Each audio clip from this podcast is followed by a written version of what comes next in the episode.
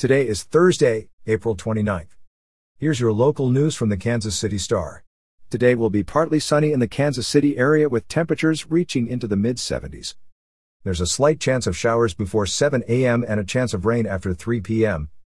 In Kansas City news, Auditor Doug Jones recommended to Police Chief Rick Smith that the department remove from its policies daily goals for issuing parking tickets. In a March 24 memo to Smith, Jones said the auditor's office discovered that the KCPD Parking Control Unit had a daily goal for its officers to write 75 citations total. Missouri law says no city or law enforcement agency can have policies that set quotas for issuing citations. Smith told Jones by email that day that the department would fix its policies. Read more and keep up to date at kansascity.com. In other news, Mará Rose Williams, a former reporter and now a member of the Star's editorial board, was honored Wednesday with the Eleanor McClatchy Award. The award recognizes McClatchy colleagues who show vision, exemplary leadership skills, and contribute to the company's transformation. McClatchy, owner of the Star, has operations in 30 markets in the U.S. The Star also received two President's Awards, which spotlight high impact, investigative and accountability journalism across the company.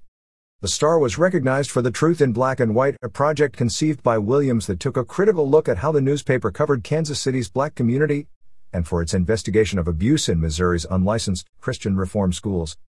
In crime news, a 30 year old woman is facing two felony charges after she allegedly pulled a gun earlier this month on a parent while in a drop off line outside an elementary school in Kansas City, Kansas.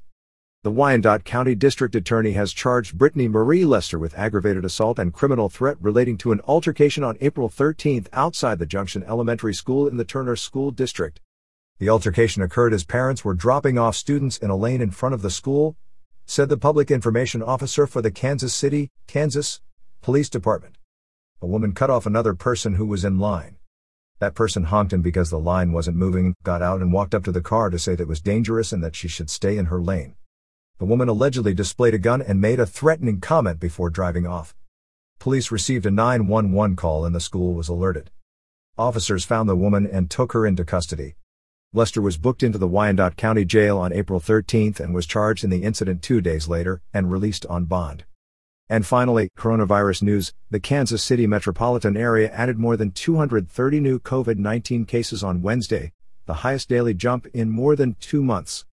The area encompassing Kansas City and Jackson, Clay and Platte counties in Missouri and Johnson and Wyandotte counties in Kansas gained 234 cases for a total of 145,143 to date.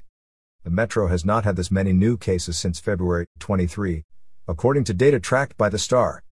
11 people were hospitalized for the virus at the University of Kansas Health System, down from 15 on Tuesday. Four were in the intensive care unit with three on ventilators. You're listening to stories from the Kansas City Star. Find us at kansascity.com to read more about these stories and others.